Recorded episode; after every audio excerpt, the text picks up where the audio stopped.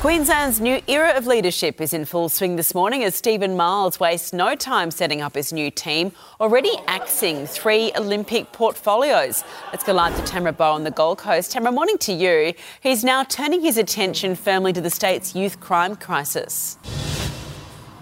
He is Eddie, and this is exactly what Queenslanders have been crying out for. So, new Premier Steven Miles really does need to step up to the plate and deliver. Already, his new look cabinet, set to be revealed today, appears to be a far cry from his predecessor. While Premier Annastacia Palaszczuk had a strong focus on the 2032 Olympic Games, in a really strong reversal, Steven Miles looks set to axe three Olympic related portfolios, instead, wrapping them into one and handing them over as the sole responsibility of Minister Grace Grace, who won't even have Olympic Olympic Games in her title. Instead, Steven Miles says his new look government will focus on keeping the community safe and that our police minister, Mark Ryan, will retain his title and add community safety to the mix, while our youth justice minister, Di Farmer, will add education to her title, Eddie, because he strongly believes those two elements are key to tackling youth crime in Queensland. Thank you, Tamara.